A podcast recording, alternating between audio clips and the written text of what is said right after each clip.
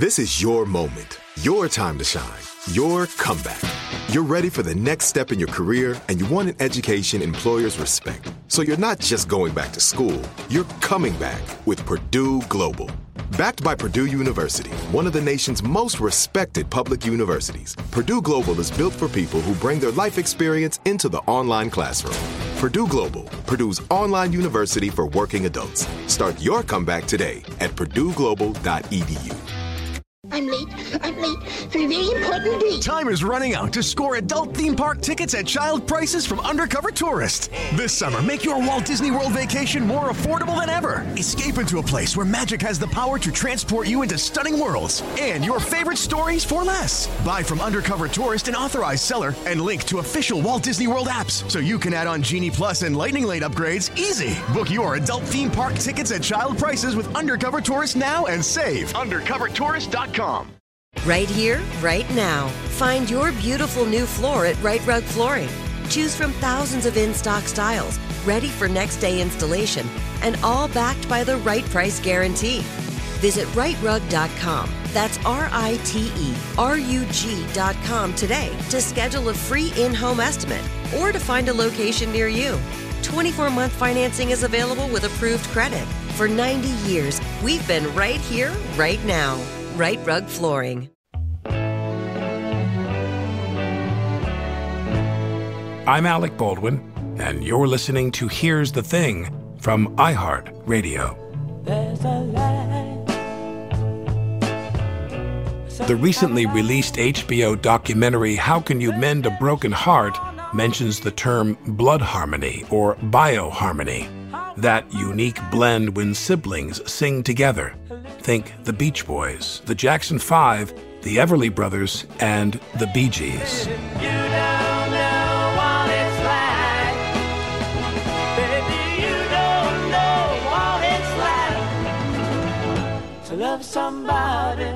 My guest today is Barry Gibb. With his younger twin brothers Robin and Maurice, the Bee Gees conquered the world with their ethereal harmonies. Today, Barry misses his brothers. Maurice died in 2003, Robin in 2012. I wanted to know if he'd ever considered what kind of solo career he might have had. Well, I, I don't know. I know what I wanted. I wanted to be a pop star or a rock star or whatever it is that goes through our heads at that point. At some point in your life, you wanted to be an actor, you know? All I know is that the moment that my brothers began to do individual things and I didn't know about them, then I thought, well, it's okay, I can do individual things too. But I, I, I never did that before they did. And, right. and once that began, I thought, oh, oh, wow, they've gone and done this on their own. They've, Maurice has done this or Rob has done this. That's pretty good, you know. Um, wow, I didn't know that they did that without even a question. So I figured, well, it was okay. And and once Barbra Streisand came along, I just grabbed the bar. You know, I thought this is right. a wonderful opportunity, and I love her. And the idea of working with her, I learned so much from that. And I think you learn things from just about everyone you work with. You just pick up something that you didn't know before. Who brought you and Streisand together? Was it a producer? Uh, no, it was Barbra calling me up about 81, 82. And she just called up and said, Will you make an album with me? And so after I got up off of the ground, I, I uh, told my wife and I told everybody in my family that I just had this call from Barbra Streisand. And of course, everyone's going, You got to do it, you got to do it. And I was terrified. So um, I came to the conclusion that if I call Neil Diamond, You Don't Bring Me Flowers, that he might give me some advice. So I called Neil Diamond. And I said, What is she like? What is it? What's the experience like working with her? He just said, Don't worry about it. Just go do it. You know, uh, everything falls into place if the stars align. Don't worry. He said, She's terrific and she's changeable, but that's fine. Just go with her, you know? When you recorded with her, were you in the same studio for some portion or all of it or not? All of it. We cut all the tracks in Miami at Criteria, which is now the Hit Factory. The interesting thing about Barbra was that if she sang something, she considered it to be sung. She didn't think she had to sing it again. And that's old school, you know, it's like that's how she grew up.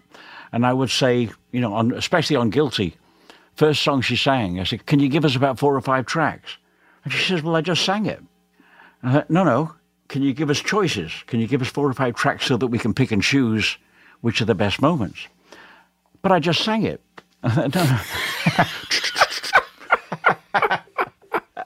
Boy, I'm going to try that when I go to work. I'm going to Yeah, go. That's right. it. It's. I'm like Bob Hope. I'm like, Yeah, it's one right. take, fellas. Yeah, Hope you got Frank it. Was it in focus? Yeah. I hope so. Hit the spot, say the words, and get out. Yeah. You talk about mm, you know wanting multiple tracks to choose from. When you were recording with your brothers, Yeah. uh, was that a rule you had where you had unanimity about what the take was and what, what worked? Yeah. Or was there a decider there? Was there a producer there that you all entrusted the decision to? um, myself, but really also adhering to my brother's opinions. We never did anything where it was two out of three. It wasn't a democracy, you know. We had to be in total agreement about everything we were doing. So if if we loved something, we were all one, you know. And okay, what do we do next? What's the next step? Yeah, we need a lead guitar on this. We need something here. We need something there. But we were always in agreement. Uh, real life is is very different. So you know, we didn't live together, but we did have the van. We did have the minivan with the Bee Gees on the side, you know. people talk about the documentary has introduced, at least as far as I'm concerned, it might have existed uh, somewhere else, the term bioharmony.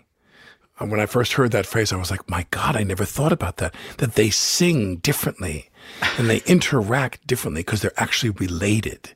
Do Right. you believe that that's true? Do you think I've that never that's heard true? that. I'd never heard that. But yeah, I agree with all of that. And there are many different side stories to all of that. I mean, the Beatles sound like brothers. So there's a lot there's a lot about where you come from. The Beatles come from Liverpool. They all have the same accent, the same tone, if you like. And so blending together was was something special for them. You didn't really have to be brothers. And I was talking to Little Big Town yesterday, and uh, they are incredible. And they all come from the same basic area of the country. So it wasn't that they were blood, it was that they all had the same dialect, the same kind of tonality, you know? And that's Nashville. When you're working with people that are your family, Yeah. and God knows, um, Yes, you have brothers. You, I have brothers Yes. uh, in that way that you want everyone to do well. You know, like I want my brothers to do well and succeed and have what they want. And you realize that the business is uh, is fragile. You know, you, you, you even when you're successful. Yes. When you're with your brothers and you're recording with your brothers, and they've been gone for a while now. Yeah. About eight years since Robin left.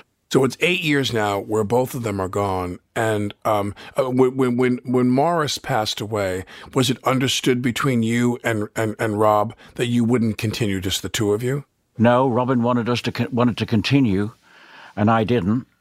I didn't think it was the right thing to do. I, I, I thought we should suspend the group as it stood, and, and if we were going to work any more together, we would do it as as the two two brothers. You know, we wouldn't do it as the Bee Gees.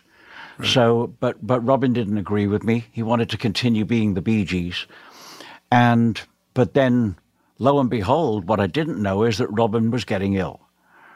And as time went on, he became more and more ill, but he didn't tell anybody.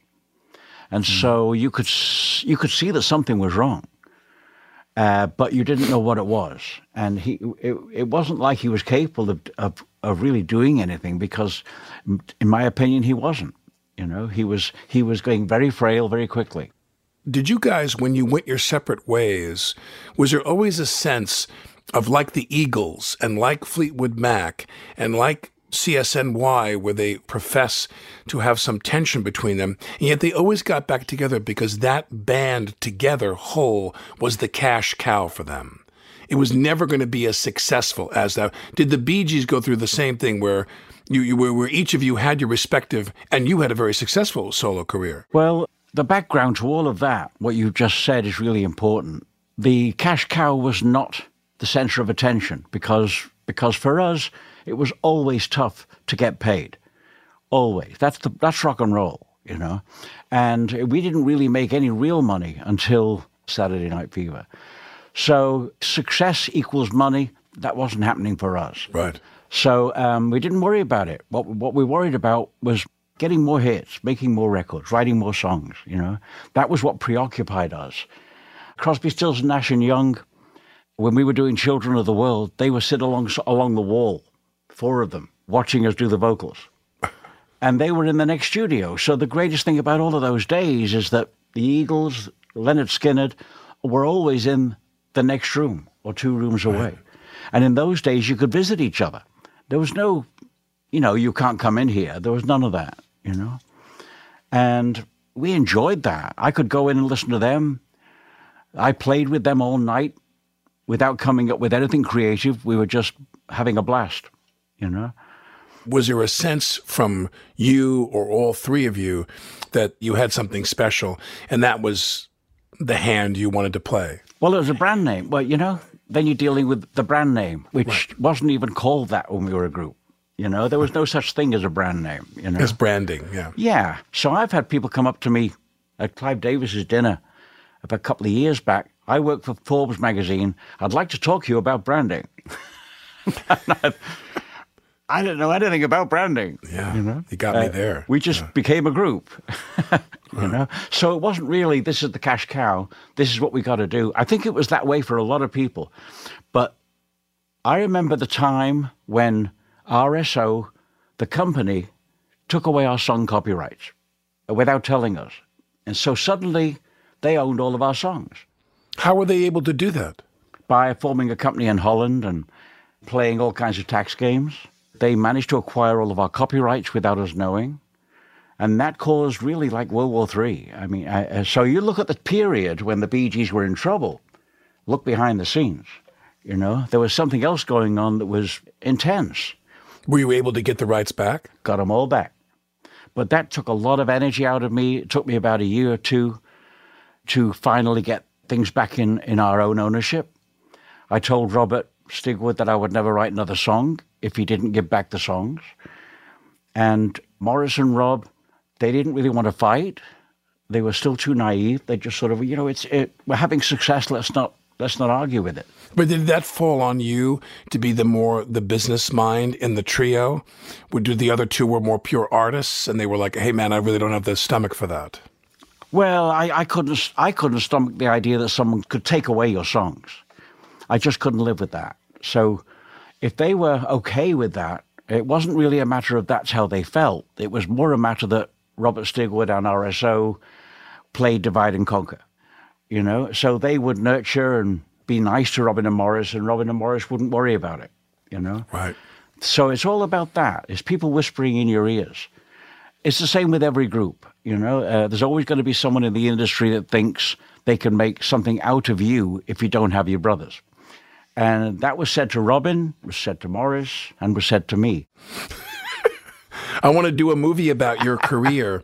I want yeah. to do a narrative film, and I want to play the record executive who gets each of you alone in the same That's evening right. and says, "You know, Maurice, if you just unloaded these two losers, you have no idea That's right. the heights we could hit. That's listen, right. Robin, these guys are just dead weight around your neck. I mean, your brother, I mean, uh, we, we've seen every color they have. Barry, I mean, come on, these guys are just dragging you down, man, you know. All that stuff. Divide and conquer. But industrial, yeah. Not the families, not the wives, but the people who, who sought to gain from something, or to, or in fact, to screw Robert Stigwood.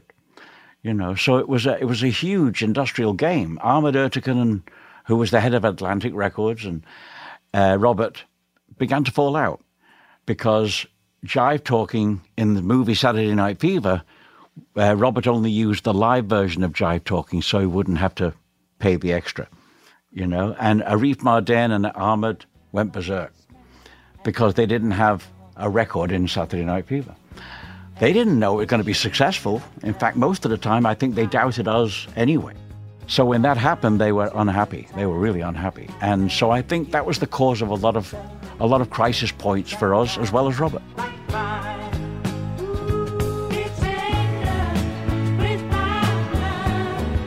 I'm Alec Baldwin, and you're listening to Here's the Thing. If you love conversations with legendary singers be sure to check out my episode with the incomparable Barbra Streisand. We shared lunch and talked about our love for food and Barbra's early dreams of fame. I read Nancy Drew mysteries. I read movie magazines, you know, and dreamed that someday maybe I could be famous. Did you have that dream then when you were oh, young? yeah. I would have my pint of coffee, ice cream, Breyers, and sit in my bed and dream. Go to the movies sometimes on a Saturday afternoon, the Loews Kings, where they had the greatest ice cream. And we also, well, yeah. Hear the rest of my conversation with Barbra Streisand at here'sthething.org. After the break, we talk about disco and how the Bee Gees soundtrack to Saturday Night Fever in 1977 brought them near total domination of the music charts and the dance floor.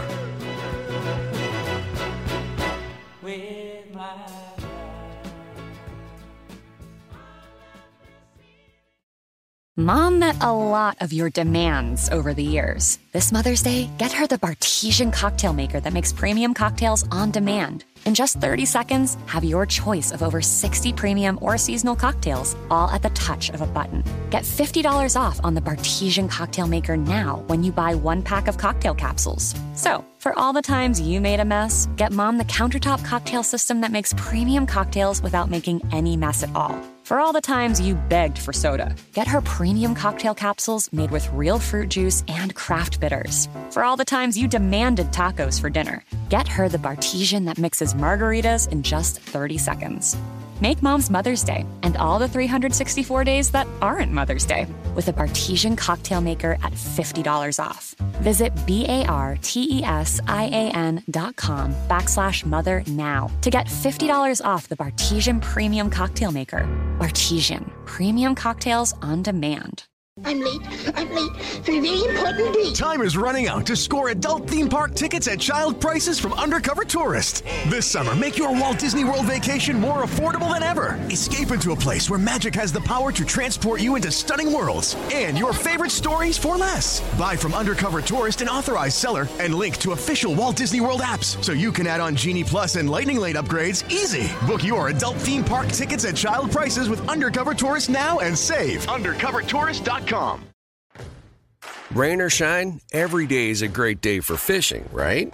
You got rain gear, but you can't overlook sunny day gear. A Columbia PFG Solar Stream Elite hoodie has you covered on the sunniest days. Like literally. I mean, who wouldn't trade a sunburn for a trophy fish? But why do it if you don't have to? Especially when this Solar Stream Elite hoodie is built with broad spectrum UV protection. We're talking UPF 50, and it has airflow so you don't overheat.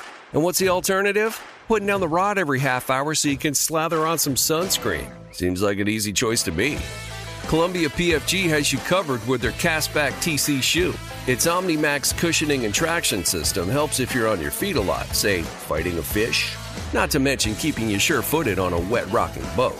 So if you're going to be spending long days out on the water, and I sincerely hope that you will be, head over to Columbia.com slash PFG and shop all their performance fishing gear.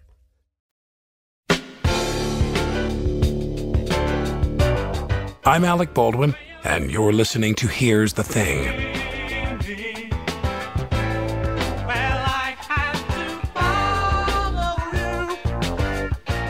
The Bee Gees distinguished themselves vocally with their lush harmonies. Robin had his distinctive vibrato, Maurice anchored the melody, and then, like an ace pitcher discovering a slider, Barry found his falsetto.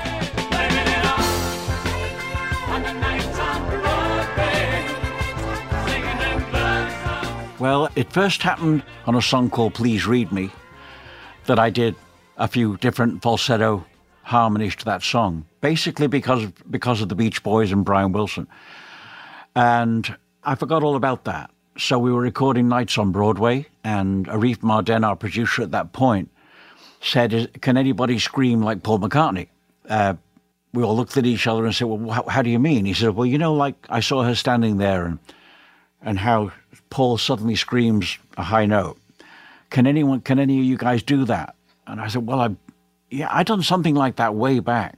I said, "But uh, I became the volunteer." Nobody else really wanted to take a shot at that, so I went out there and just discovered it. At first, it was tentative and nervous, and and I didn't know what it was, and then it just began to get gr- uh, stronger and stronger. With you and your brothers, there's such a, a quotient of beauty inside the music. There's so much sensitivity inside of the lyrics and the singing. And I'm wondering, when you would perform live, what was your ritual, if you had one, on the day of a live show? Did you coddle your voice? How did you prep for a show?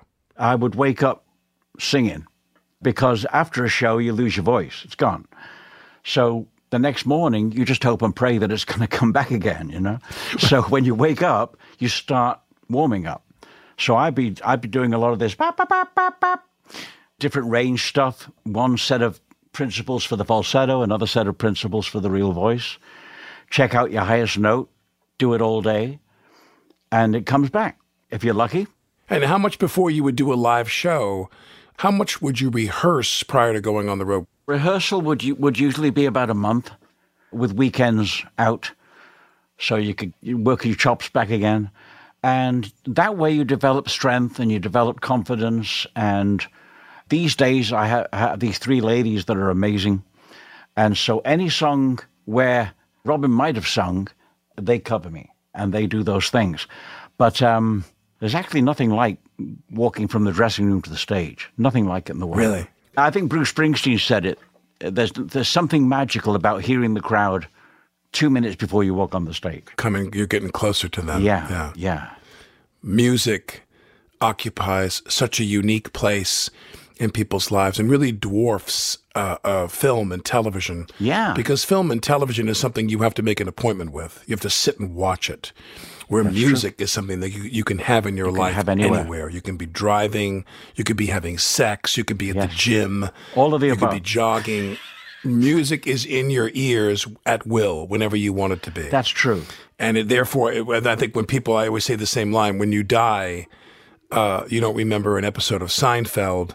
You remember how can you mend a broken heart? You know what I mean? Yes, I do. And then the question then becomes why? Why does music and harmonics and vibrations and notes mean so much to us? You know, I love Frank Sinatra as much as I love Pavarotti.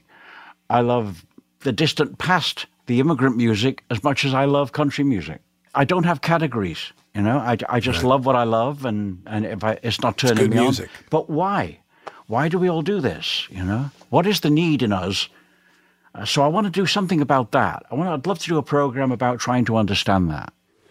I mean, this is a corny question, but like, have you ever stood there and you were going to sing a lyric that was a, a, a particularly exquisite lyric of one of your most famous songs, and you thought you were going to break down crying? Yeah. Have you ever been almost overwhelmed by the music you're singing? Yes, we wrote a song called "Wish You Were Here" for Andy because he passed away at the age of 30 mm-hmm. and we wanted to do it on stage, and we never could. So you know, we got through about two or three lines, and then looked at each other and said, uh, "We can't do this. Oh, we just can't do this. It's it it makes it just makes me cry. I just can't sing it. At least the song is there, you know. But yes, that was a moment. That was a moment. It's all part of it. You're you're in a way you're sort of acting, and you're pretending to be someone that you probably don't believe you are anyway. You know. Um, the songs always move me. How deep is your love moves me, and uh, and immortality, the song that Celine Dion I can't believe you said that. Every time I hear that song, I think I would break down if I sang that song. Because just the meaning of that song, you, you, you wrote that song. Yeah, yeah. What is that song about in your mind?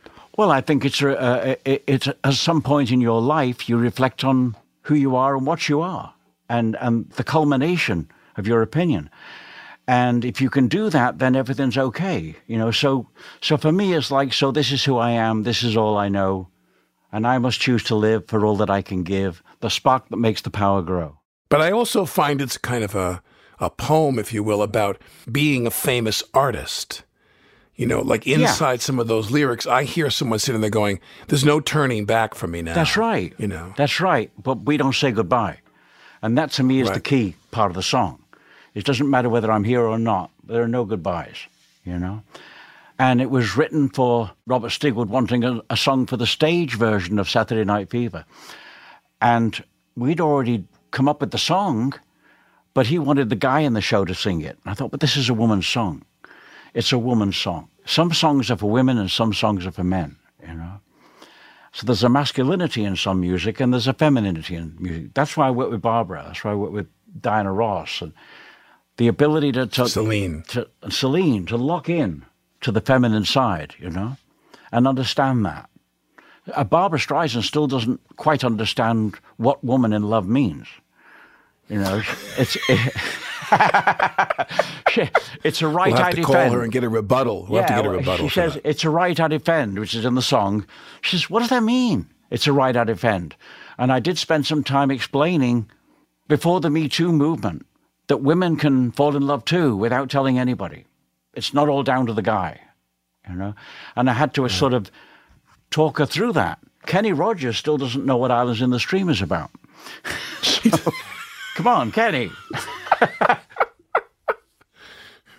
Well, let's let, let's let's throw your cards on the table here. What songs that you've immortalized do you not really know what they're about? Come on, it's it's time for you to fess up. What song have you sang that you don't really get the meaning of? uh, we never recorded a song that we didn't understand. You know, there were some very abstract songs. Lemons Never Forget, I think, is a very abstract song and not everybody's favorite. Everything had a purpose to it. We began to learn from the Beatles that you could write about anything. You could write about Right. life itself, you know. So you had Paperback Writer and you had Yellow Submarine and and it was okay. You know, you can write about these things. It doesn't all have to be about having your heart broken or falling in love or they went through that, but then they understood. They understood something about life. That's where Sergeant Pepper reached its point, the culmination of the peak of crea- creativity that these guys were giving us, you know. Well, when you you mentioned Sergeant Pepper, Yeah. and I think when you go into Saturday Night Fever, and when you're inside that experience and you're recording the music to that, did they show you cuts of the film? Did you see some footage of the film or the whole film to inspire you to go write the music, or you had to write the music without any cinematic reference point? Uh, Robert sent us a script, but we didn't read it. We just we just listened to his verbal describing what it was, which it, to him it was So you didn't see the film finished and then write the music? no. Wow. he sent us a script, but we didn't read it. And we just said, tell us what you want. Tell us what you think it's, it is. And he said, well, it's Tribal Rites of a New Saturday Night. Okay. And that was an article by Nik Cohn. And, Right. and, in, uh, in New York Magazine. right. And he said, but I need a better name for the film. And I says, well, what about Night Fever? And he said, no, that's too pornographic. I said, okay. um, Yeah. But then in the end, it turned into Saturday Night Fever, and I didn't know. So when you're inside that experience of making that music, Yeah. do you kind of know that you're on to something or you had no idea what that was going to become?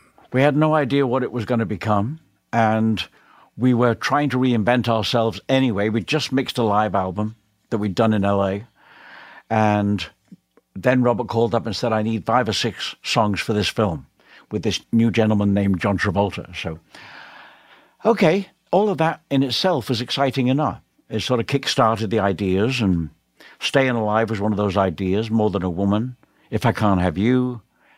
How Deep Is Your Love, obviously, and Night Fever. So um, we just started writing. We were 50 miles outside of Paris. We didn't have, you know, television. We didn't have any of those distractions, if you like. And we just got on with it.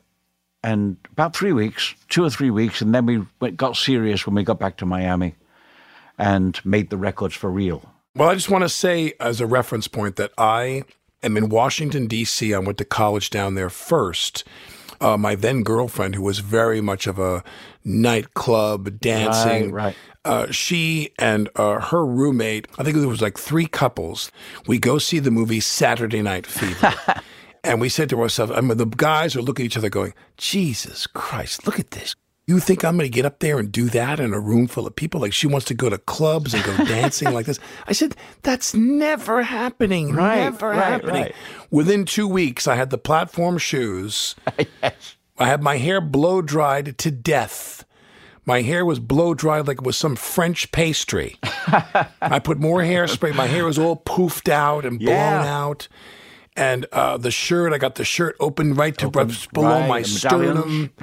I'm re- I got the meda- I'm ready. I'm ready to go. It was a tsunami. Saturday Night Fever was a tsunami. Yeah, whether you liked it or not, it was go- it was going to stay around. It was going to. Stay around. Oh no, we around. liked it. It was just everywhere. Well, the, my story is that we were starting to shoot Sergeant Pepper, the movie, right? And and we had uh, Peter Frampton had his own Winnebago, and we had one Winnebago between us. And about two weeks into shooting, the same time, Fever came out, and all of the dancers in the movie were suddenly dancing to this music at the lunch breaks, and we could hear it from our Winnebago. Like, what's what are they doing? Why are they playing Saturday Night Fever? You know, because at that point it hadn't taken off. You know, and within about a week we had our own separate Winnebago. so, so there's Hollywood Yeah. right there. You know. I don't do it. I don't do it. Nothing like But we made that to, out. uh, But we made that movie, the soundtrack to that movie. We're the only other group to record the whole of Sergeant Pepper, with George Martin. right. So that's something. That's something I'm proud of. How would you describe that experience? You're performing somebody else's music. Oh yeah, but we were learning so much. Legendary music. Yes, legendary music, and we wanted to perform that music. And George Martin was happy to t- to to show us the different tricks that that, that they would all get up to. You know, uh, the song "Sun King" or "Because," they all sang the same melody once, and then they would sing the harmony all together. Same thing again, all singing the same melody, and then they do the third harmony, and they'd sing all that together so that you've got three guys on three tracks singing each harmony, not three part harmony, and then you play that back and it's mind blowing. Yeah. So we just learned stuff. We learned stuff. Whose idea was it to do the documentary? Uh, well, it was Frank Marshall, Nigel Sinclair, and uh, they had done the Sinatra documentary. They'd done a couple of others uh, that they were very proud of. The Beatles, Eight Days a Week, I think they did that. The day that we signed with Capitol was the day I met Frank Marshall. And, and Steve Barnett, the president at that point, introduced me to Frank Marshall. Frank Marshall said, We're going to do this documentary. And, and tell us tell us something about how it began for you guys, and I did. I, I told him a story, and he went, "Okay, we're going to do this documentary," and that's how it began. But it was it was two years, two and a half years before we saw anything, you know. And the first cut didn't fly very well. Why? Uh, there were too many untruths, too many misconceptions that were everyone was saying, "Well, that's true," but it really wasn't. So I mm-hmm. had to take issue with some of the things, and I know that in the end, some of those things may still be there. But I never, I, I could never watch it again because I can't watch my family pass one after the other. That's no fun.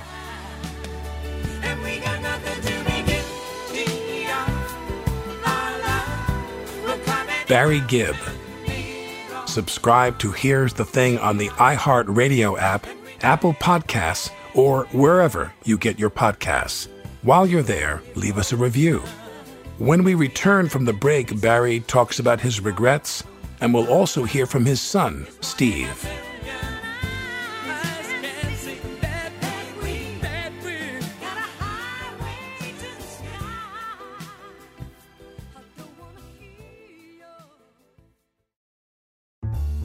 Mother's Day is coming, and mom doesn't want flowers. She wants a cocktail. Here's a hint get mom Bartesian. It's the countertop cocktail maker that creates your choice of over 60 premium cocktails in less than 30 seconds, each at the touch of a button. Flowers die. Happy hour comes back every day. So get mom the machine that makes amazing cocktails with real fruit juices and craft bitters. Best of all, get $50 off a Bartesian premium cocktail maker with the purchase of one pack of cocktail capsules. So, instead of getting mom a reason to fill a flower vase with water, get mom the easiest, fastest way to fill her glass with the floral notes of gin. The best cocktails are premium cocktails, and the best day to get it for mom is Mother's Day, because you can get $50 off now for a limited time. Visit B-A-R-T-E-S-I-A-N dot com backslash mother to get the best premium cocktail maker for mom at the best price for you. Bartesian, premium cocktails on demand. I'm late. I'm late for a very important date. Time is running out to score adult theme park tickets at child prices from Undercover Tourist. This summer, make your Walt Disney World vacation more affordable than ever. Escape into a place where magic has the power to transport you into stunning worlds and your favorite stories for less. Buy from Undercover Tourist, an authorized seller, and link to official Walt Disney World apps so you can add on Genie Plus and Lightning Lane upgrades easy. Book your adult theme park tickets at child prices with Undercover Tourist now and save. UndercoverTourist.com. Rain or shine, every day is a great day for fishing, right? You got rain gear, but you can't overlook sunny day gear. A Columbia PFG Solar Stream Elite hoodie has you covered on the sunniest days. Like literally. I mean, who wouldn't trade a sunburn for a trophy fish? But why do it if you don't have to? Especially when this Solar Stream Elite hoodie is built with broad spectrum UV protection. We're talking UPF 50, and it has airflow so you don't overheat. And what's the alternative? Putting down the rod every half hour so you can slather on some sunscreen. Seems like an easy choice to me. Columbia PFG has you covered with their castback TC shoe. Its OmniMax cushioning and traction system helps if you're on your feet a lot, say fighting a fish, not to mention keeping you sure footed on a wet rocking boat. So if you're going to be spending long days out on the water, and I sincerely hope that you will be, head over to Columbia.com slash PFG and shop all their performance fishing gear. I'm Alec Baldwin, and you're listening to Here's the Thing.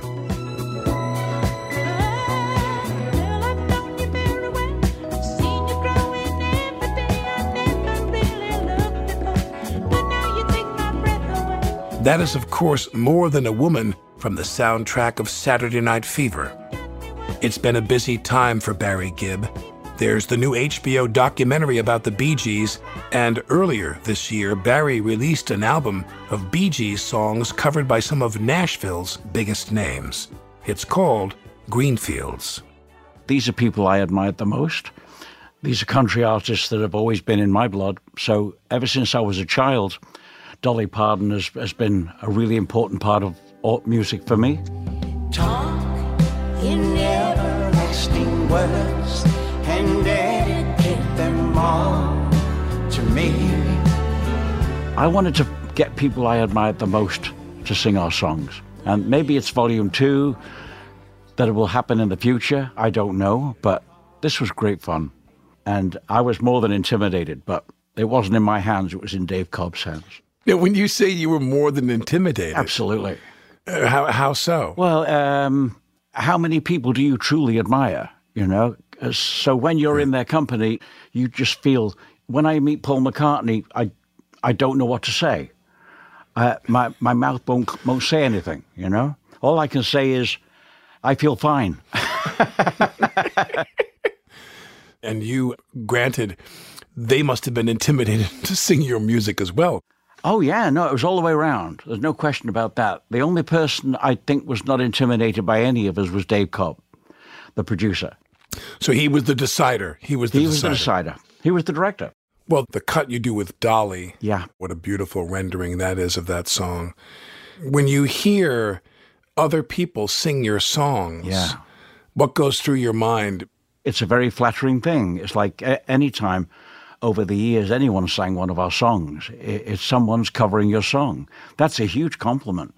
So I have the same feeling every time, and and that goes back a long, long way. So anyone singing our songs is, wow, why did that person sing our song? Now, when someone wants to sing your songs, Yeah. is it open to anybody? Anyone who records our song doesn't need to ask us. They don't. It's just the way it works. No one needs to ask us to sing one of our songs.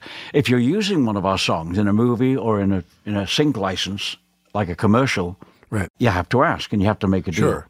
But beyond that, anyone can record our songs. But they pay you the royalties for you as the songwriter. Well, it be we'd be paid indirectly by the system that works, like mechanical royalties and, and things like that. Sure. But uh, what the only question I ever had was I don't like commercials about alcohol. I don't like commercials about cigarettes. Is it true that you have a uh, someone's making a feature film about the Bee Gees? Yeah, the biopic's in its own process right now. Graham King is in charge of that. He did the Bohemian Rhapsody movie.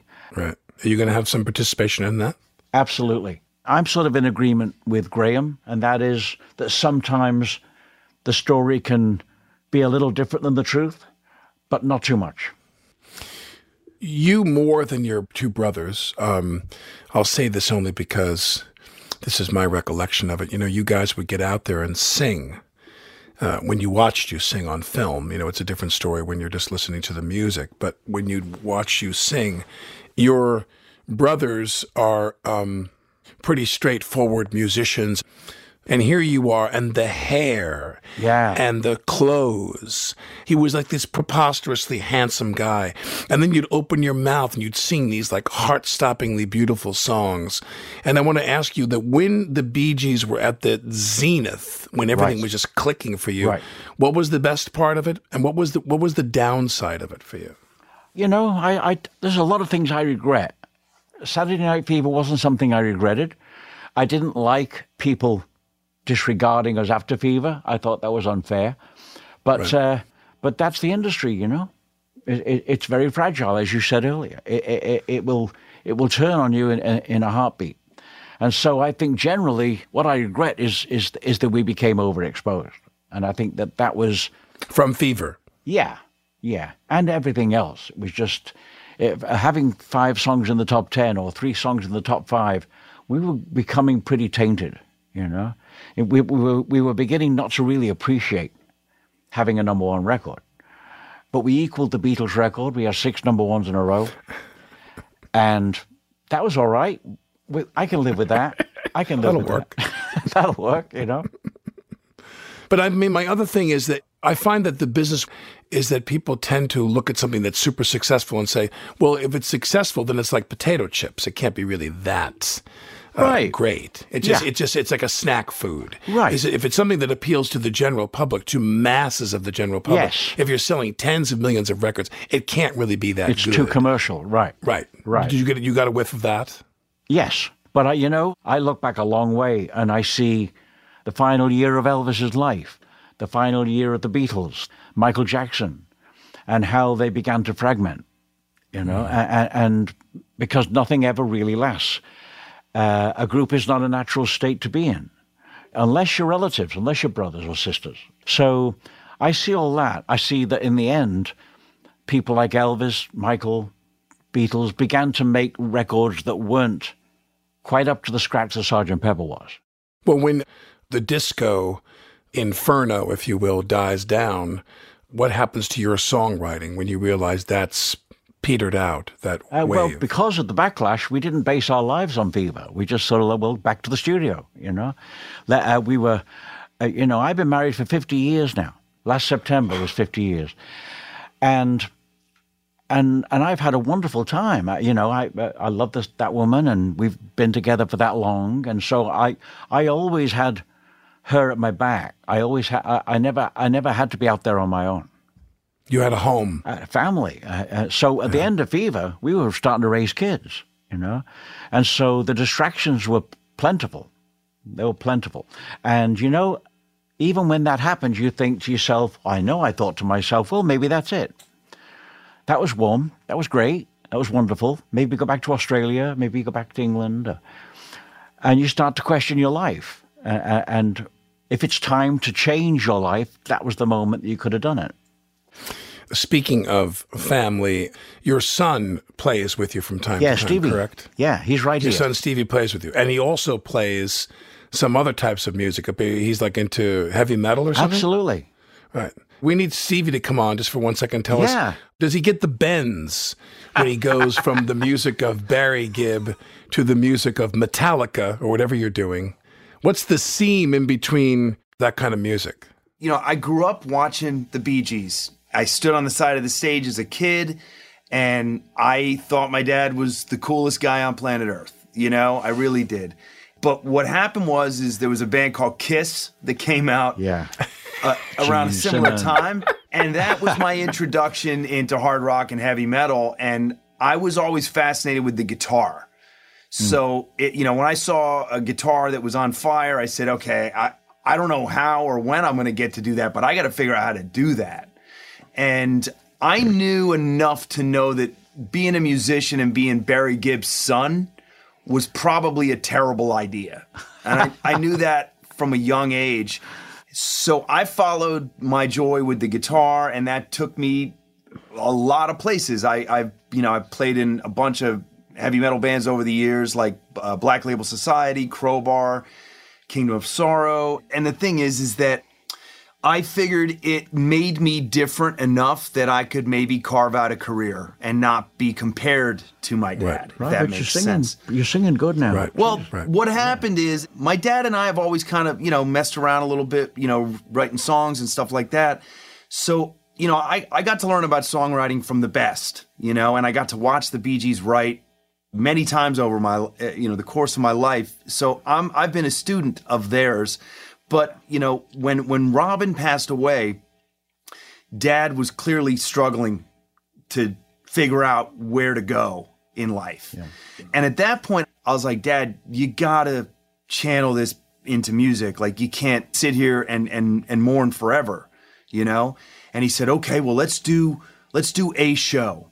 And I said, Yeah, you should do that. And he goes, Well, I only want to do it if you do it with me. I mean, I definitely didn't feel like I could step into those roles that Robin and or Maurice your own role. had. But Yeah. over the course of a few years, uh, you know, with his patience and uh, and kindness, I found my place with him. You know, I, I sometimes joke that I'm his emotional support animal, but the fact of the matter is, is we've come to understand it. Even uh, especially recently, now I know how to harmonize with him, which I didn't really know how to do. I began to learn that really by being thrown in the fire with him. And to be honest, it's been probably the greatest gift of my life to come full circle and actually be with Yeah. him making we, music. We toured Australia. Yeah. We toured England. We toured America. And uh, that was an incredible year uh, of just finding yourself again. Stevie said that he thought his father was the coolest guy. Let me tell you something, Stevie. Your father is the coolest guy. Your father reminds me of Nat King Cole. Oh, I love Your Nat father King Cole. reminds me of a guy that could sing and just bring you to tears. He was so beautiful, and the songs were so beautiful, and he Thank you. sang them Thank you. perfectly. and then when you'd watch him on film too, you go, "My God, he's also the coolest guy I've ever seen in my life. Look at this guy." You know, I don't know that anybody will ever be able to relate to this because I do feel a little unique in that I've had this experience. But I think that for me, we all have great memories throughout our life, whether it's the you know the birth of our children or or you know that first big accomplishment that you make or whatever it is in life. But I, I have to tell you that I was talking about that show that we did after Robin died, and there was a moment where he was singing and I was off to his right uh, on on stage. And and he was really in a I have to say he was kind of transcending into another level in front of my eyes. I was like I could not I, I was reduced to tears while I was on stage watching him sing because you know I remembered being a very small kid standing on the side of the stage going hey dad you know I'm over here type of thing and then to you know 30 something years later i'm standing on stage with him. And there was a moment where he took a breath and just looked at me and it was he winked at me and it, there was the most pure expression of love with no words between a father and son in that moment. And i remember thinking to myself i'll never forget this moment for the rest of my life because there are no words for that kind of love between a son and a father. And I tell him this all the time. I said, Dad, it's okay that you don't think you're the greatest of all time, but just don't ever forget that there isn't a second that I don't believe that you're the greatest of all time. Just be true to yourself and and do what you love because his love is pure and his expression of it is incredible and I'll never get tired of it. Listen, I say this only because it's true. And I feel that we all are seekers of the truth here, truth and beauty. And that is, Stevie, your father knows full well that he's the greatest of all time. He knows. and this modesty thing is just a part of an act. It's a part of a public. It's always like this, oh, oh, thank you. Oh, God, that's so nice of you to say that. Oh, thank you. No, no, please. No, no, please. Yeah, yeah. Your father's fully aware of who he is and what his towering achievements in the music industry are, him and his brothers, and him on his own for, for that matter. I want to say I have loved you and I have loved your music. I mean, I'm t- good music is good music. And I have loved you and I have loved your music forever. I mean, I have Thank so many Alec. Bee Gees albums. So every now and then I got to hear I Can't See Nobody. I play that song and I'm yeah. like, oh my You know, I Can't See Nobody was written in a dressing room with strippers. I thought it was you were like in church. It was one of, it's one of my greatest memories, you know. Uh, ba- bare bums and here's a song, you know. Let's stop right there and let me just say I'm so grateful to you. You are one of the greatest musicians that ever lived and one of the greatest vocalists that ever lived. And I never get tired of listening to your music. Never. You're very kind. Thank you both for making time to do this. This has been a joy. This has been a real joy. It's Thank been you. a real joy for us too. I'm Alec Baldwin, and you're listening to Here's the Thing.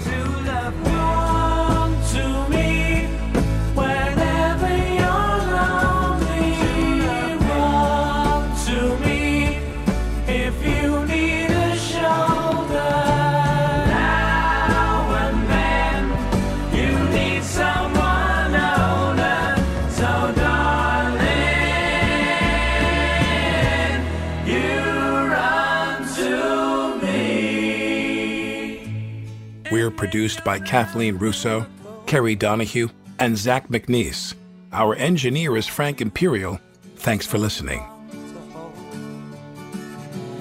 Am I unwise to open up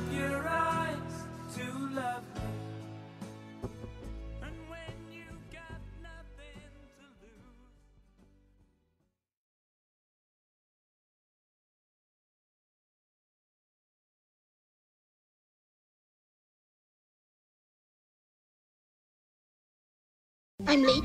I'm late for a very important date. Time is running out to score adult theme park tickets at child prices from Undercover Tourist. This summer, make your Walt Disney World vacation more affordable than ever. Escape into a place where magic has the power to transport you into stunning worlds and your favorite stories for less. Buy from Undercover Tourist, an authorized seller, and link to official Walt Disney World apps so you can add on Genie Plus and Lightning Lane upgrades easy. Book your adult theme park tickets at child prices with Undercover Tourist now and save. UndercoverTourist.com. Do you dream of a healthier life, but education feels out of reach? Trinity School of Natural Health makes holistic education accessible with online programs to fit your busy schedule. Trinity School of Natural Health makes holistic education accessible with online programs to fit your busy schedule. Trinity School's Certified Natural Health Professional Program is the perfect entry point to gain foundational knowledge to empower yourself, your family, and your community to live healthier lives. Turn your passion into a career. Visit trinityschool.org for more info now. Right here, right now. Find your beautiful new floor at Rite Rug Flooring. Choose from thousands of in stock styles, ready for next day installation, and all backed by the right price guarantee. Visit riterug.com. That's R I T E R U G.com today to schedule a free in home estimate or to find a location near you. 24 month financing is available with approved credit. For 90 years, we've been right here, right now. Rite Rug Flooring.